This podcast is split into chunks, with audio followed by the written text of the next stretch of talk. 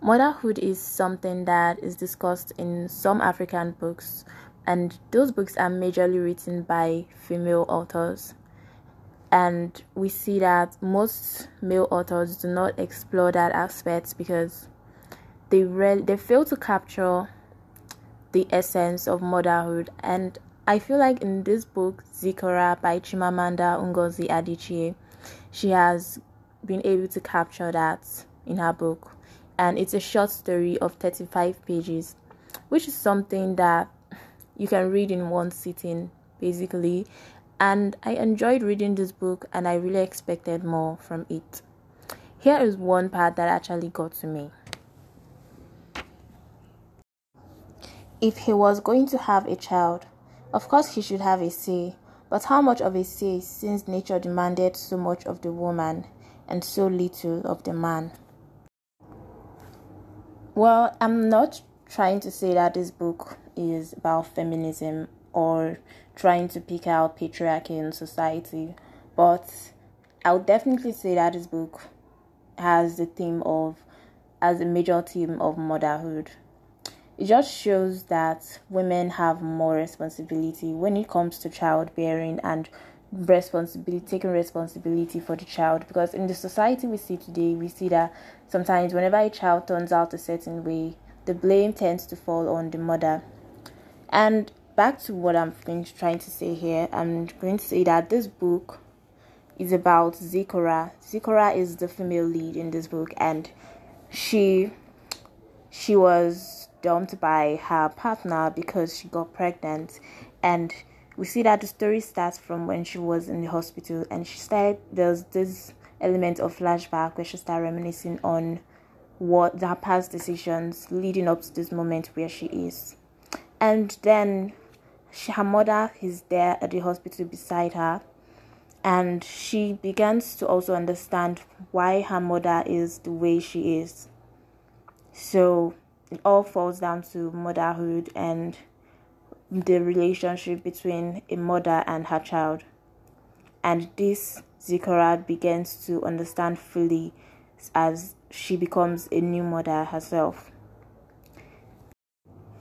The story is about 25 pages long, and I'm going to be reading 15 or 20 or 10 pages from this book today so you guys can have a picture of what this book is all about and I really enjoy reading books and I think anyone who enjoys reading books will really love listening to this podcast.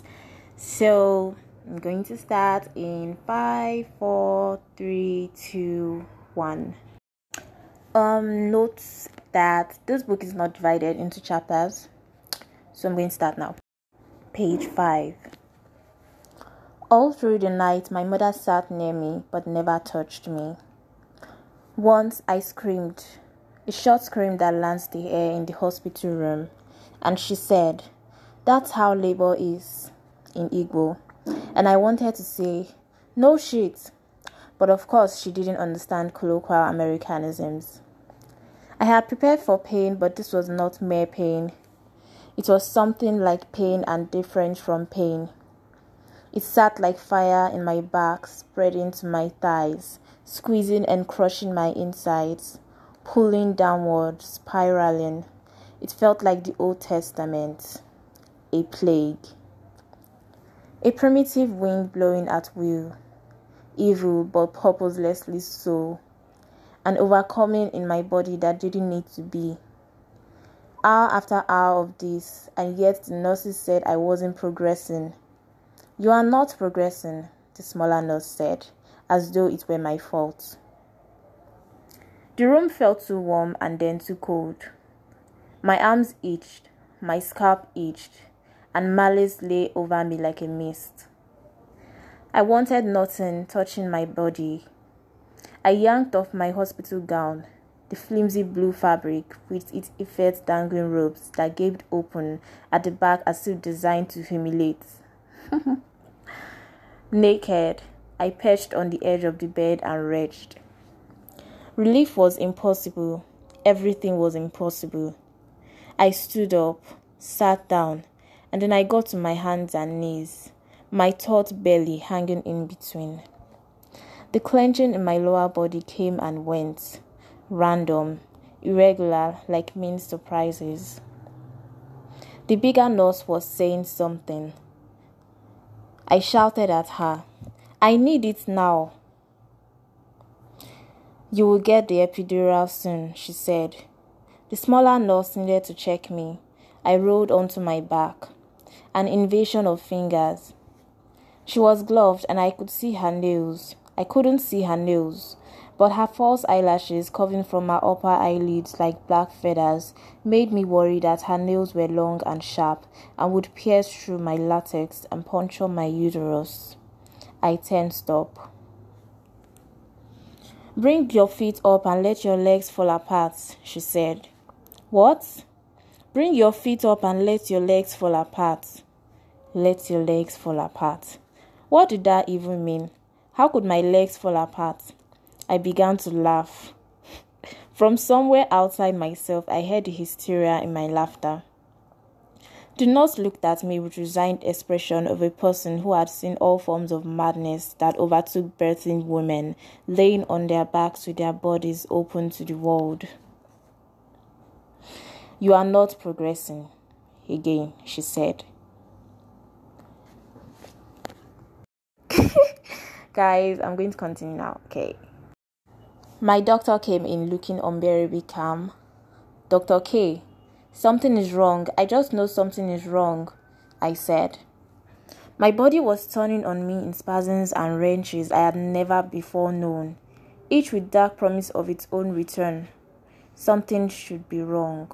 Childbirth could not be this gratuitous and cruel. Nothing is wrong, Zikora. It's all normal. I am tired. I am so tired. I said in my mind, the image of Chinyere pregnant and dead on a hospital floor. Epidural is almost here. I know it's difficult, but you are feeling a perfectly normal feeling. You don't know how it feels, I said. Before today, he was the lovely Iranian doctor I had chosen for the compassion in his eyes. Today, he was a monstrous man, pontificating opaquely about things he would never experience. Wilt was normal. That nature traded in unnecessary pain. It wasn't his intestines being set on fire after all. I caught my mother's glance, the icy expression she had when I was a child and did something in public where she couldn't slap me right away as she would have liked. Once, I was about nine, my father's second wife, Auntie Neka, had just had a baby, my brother Ugona. To visit the baby, my mother asked me to wear a going out dress, red and full skirted as though for church. Auntie Neka offered us plantain and fish. The house smelled of delicious frying, and my mother said no thank you, that we are just eating. But when I went to pee, I told Auntie Neka I was hungry, and she brought me a plate, smiling, her face plump and fresh. Later, as we walked to the car, my mother slapped me. Don't disgrace me like that ever again, she said calmly. For a long time, I remember that softening vertigo, feeling surprise rather than pain as her palm struck the back of my head. I was disgracing her now.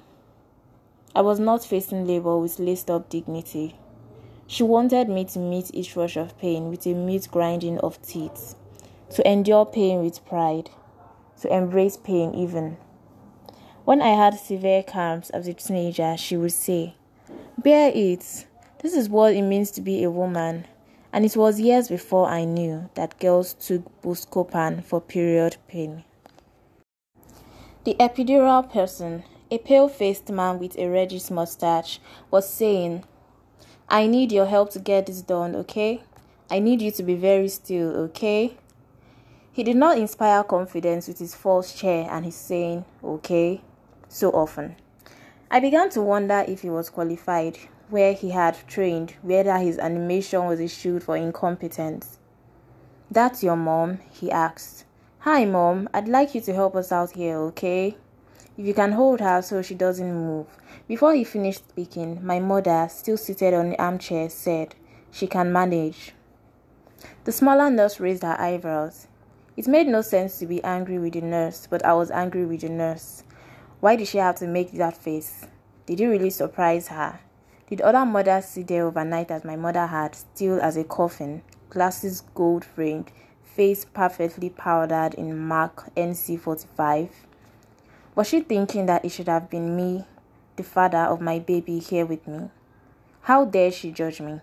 Was the father of her children in her life? Was her outlandish, outlandish lashes and all? She probably had three children, each with different father, and here she was judging me for having a cold mother instead of a husband by my side. I would have write, written a complaint about her ridiculous lashes. The labor and delivery ward needed to have a false eyelash policy. I would have chosen a different hospital if my health insurance company hadn't been so difficult about things. I felt angry and I felt ugly, and I welcomed both like a bitter refuge. The epidural man would not stop talking. As still as you can, okay? Don't flinch, okay? I bent over and hugged my pillow and held still. There was the cold smell of a liquid on my back and the brief prick of a needle. Tears filled my eyes. My anger began to curdle into a darkness close to grief. It really should be Kwame here with me, holding me, sitting on the chair of my mother was in, finding a way to make a joke about Naughty. In a rush, I reached for my cell phone and sent him a text. I am in labor at East Memorial. I held on to my phone in the delivery room and I kept checking it, willing Kwame's reply to appear on the screen until my doctor asked me to push.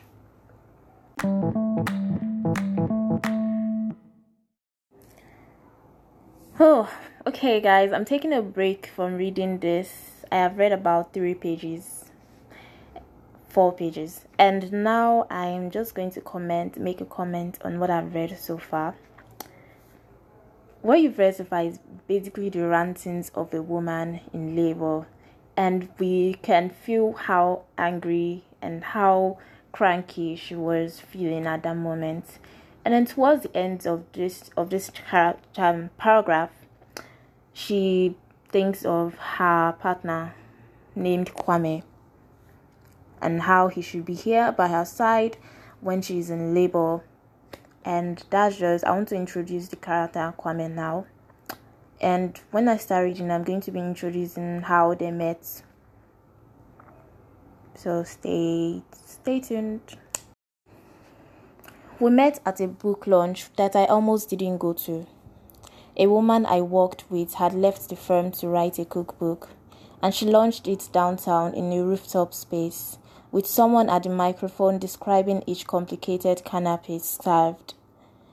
After the author introduced us, Kwame leaned towards me and said with a casual intimacy that wasn't appropriate, inappropriate, as though we already knew each other but only as good friends. When they say something tastes nutty, do we know which nut they mean? Because a walnut tastes nothing like a cashew nut. Mm, I think they mean a texture, not a taste, I said, then laughed, a little too eagerly because I hadn't expected to meet anyone, and now here was a clean looking black man and a thrill in the air. On our first date, he said, looking naughty good.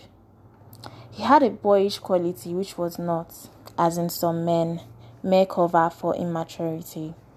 He was a grown up who could still touch in himself the wonder and innocence of childhood. Naughty became our word, an adverb, an endearment, an adjective, and even when it wasn't funny, it was still ours.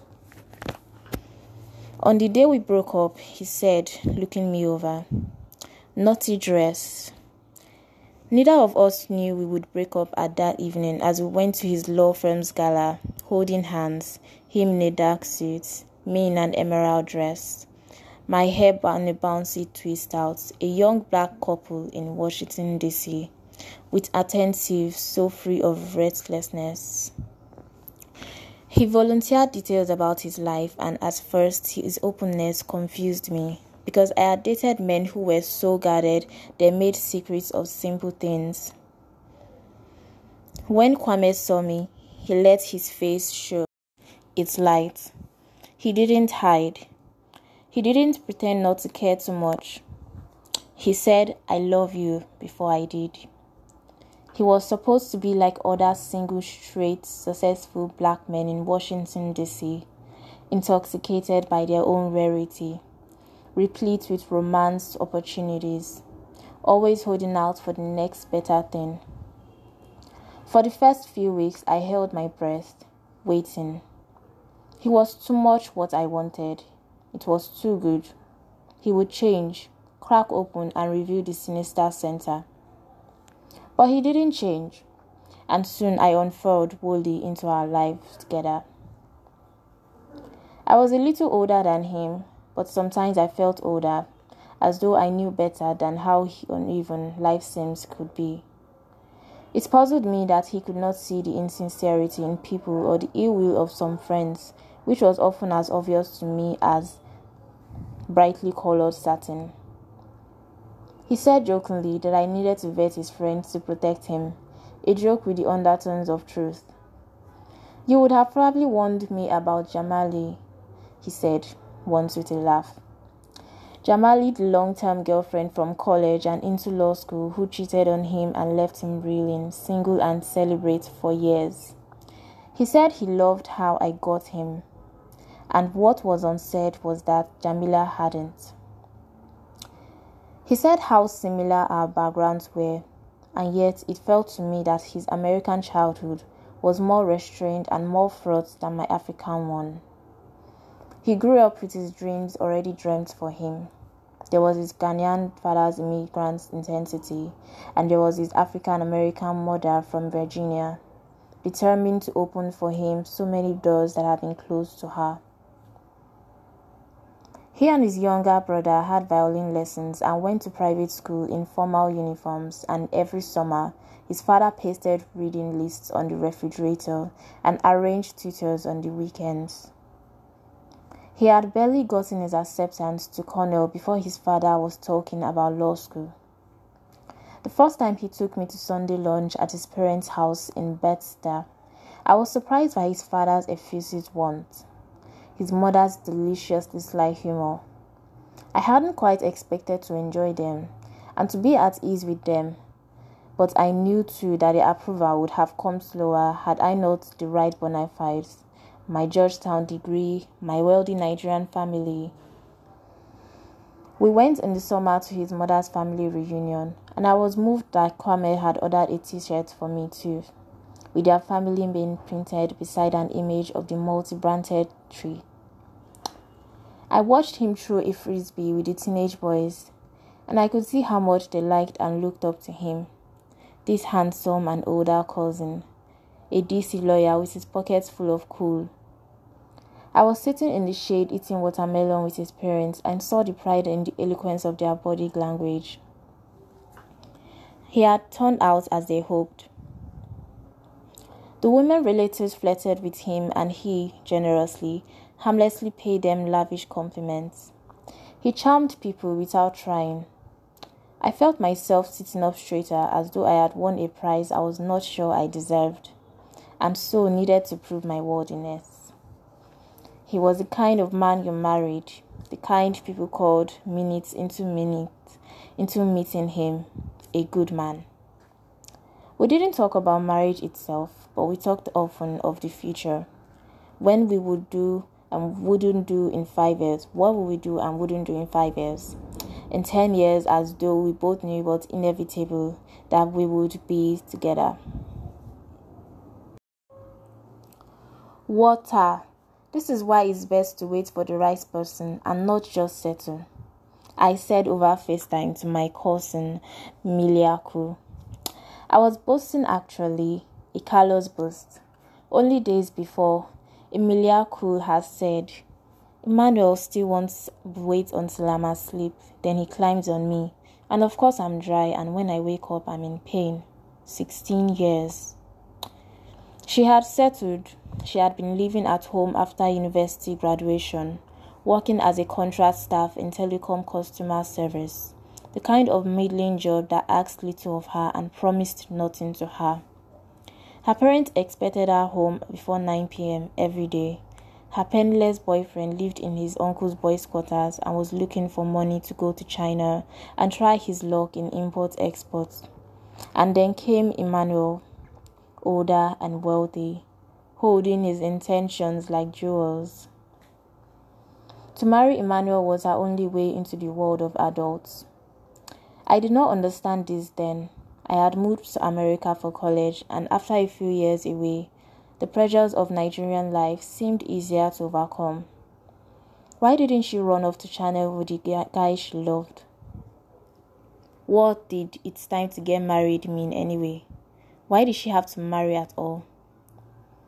She had laughed at me. Please, I'm not in America like you. Daddy will never allow me to get my own place, and Emmanuel is nice nice. I don't think that is how you describe a man you want to marry, I told her. Nice. and Mmiliaku laughed some more. Mmiliaku, my cousin with the beautiful name, Water of Wealth, Wealth Water, Wealth like a river. The cousin that was like a sister, clever. Mmiliaku, who had advised me and taught me things was now marrying a man who had advised who had asked her to stop working because he could afford to keep her at home. They had been married only a few weeks when Emmanuel said he didn't want her friend to visit them anymore because married women shouldn't keep single friends. Hmm. I once told Kwame the story and he rolled his eyes in a kind of disbelieving amusement. What single friend will seduce the husband, or the single friend will make the wife want to be single again? Maybe both. He sounds like a sad specimen, Kwame said. I liked the description, sad specimen, because it cast Emmanuel as apart, a different species of man, and therefore completely removed from Kwame himself. On the day we broke up, we went back to my apartment after the gala, and I told Kwame, So I'm very late, and I'm never late. He looked confused. I might be pregnant. I was so certain of his delight that I made my tone playful, almost sing song, but his face didn't relax. Instead, it went still as though all his features had paused and suddenly this communicative man retreated into the cryptic. He said, We are at different places in our lives. He said, I will take care of everything. In a voice that belonged to someone else, in words he had heard somewhere else. Take care of everything. How absurd. We were both lawyers and I earned a little more than he did. He said, It's a shock I said. You came inside me. He said, I thought you would let me because you had protection. I said, What are you talking about? You know, I stopped taking the pill because it made me fat, and I assumed you knew what it meant, what it could mean. He said, There was miscommunication. Kwame, I finally said, in a plea and a prayer, looking at him, loving him. Our conversation felt juvenile, an unreal air hung over us. I wanted to say, I'm 39 and you are 37, employed and stable. I have a key to your apartment. Your clothes are in my closet. And I'm not sure what conversation we should be having, but it shouldn't be this one. I wanted to rewind and redo, have us walk into my apartment again, laughing me saying, Let's make margaritas, and him saying, I really want to sleep. Then I saw it the almost imperceptible shrug. A shrug. He shrugged. His response was a shrug. From the deepest vaults of his being, a shrug. I think I should leave. Is that okay? he asked, as though he needed my permission to abandon me. He would kill you, but he would do it cautiously. okay, guys, I have read about two more pages and I have to really comment on this. This was the moment where they broke up, they broke up finally, and we see that she ends up being the one taking responsibility for her pregnancy alone. And we see this very perfect black man, perfect suitor for her, whom she thought she would actually end up spending forever with, but he decided to leave her at the point at her point of need, the point where they are supposed to be even closer because she had expected more from him. So this is a story of a single mother who who who ends up going through motherhood alone. So I think I'm going to stop reading here. As much as I would love to continue reading, the background noise is just too much and I want to stop now because everywhere is getting noisy. Yeah, there's a repetition, I know. So I'm going to leave my thoughts on this book now. Mm, there is one other quote that really got to me. I looked at the mother standing by the window. How had I never really seen her? It was my father who destroyed, and it was my mother I blamed for the ruins left behind. When you read the book, you realize that Zikora starts to look back at her mother's past because her father left her mother to be with another woman and he he left her mother behind and abandoned them. And at first Zikora had blamed her mother but now that she becomes a mother herself a single mother at that she become she begins to realize that her mother actually tried and it's not easy being a single mother especially when you could have a partner by your side, especially when the man fails to take responsibility.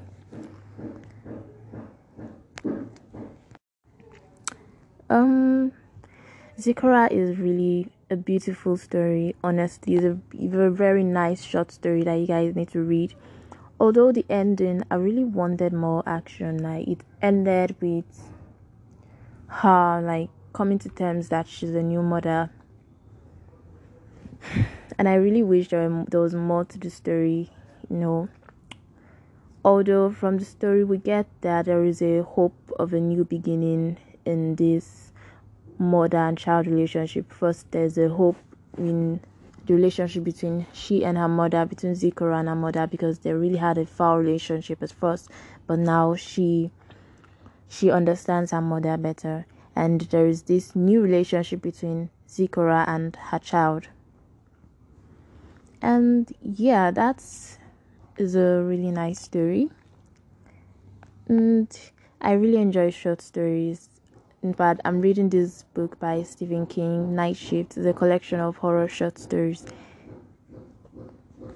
And zikora was really good because um, chimamanda writes really good short stories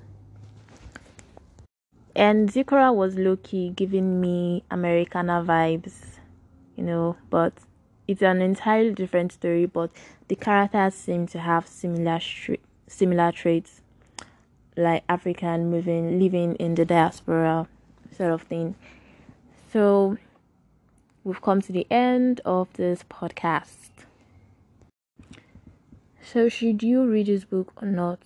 I think you should read it me you can finish it in less than two hours. I would have even finished it right now but i want you guys to go and read it. And you can get this book in on kindle and amazon prime. You can also get it from bookstores but i'm really talking about the ebook version. You can also get the audiobook version on amazon prime and lastly, you can get the ebook from my ebook store. I have a store on Instagram where I sell ebooks. I have variety and I also take book requests. But Zikora is definitely available if you want. It is sold for for just text me on Instagram. So, thank you guys for listening to my podcast.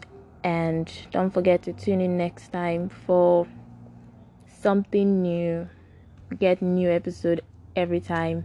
So, basically, new topic, new topic every time. So, I'm done ranting. I'm done ranting. I don't know how to end this podcast, but I am done ranting. Bye.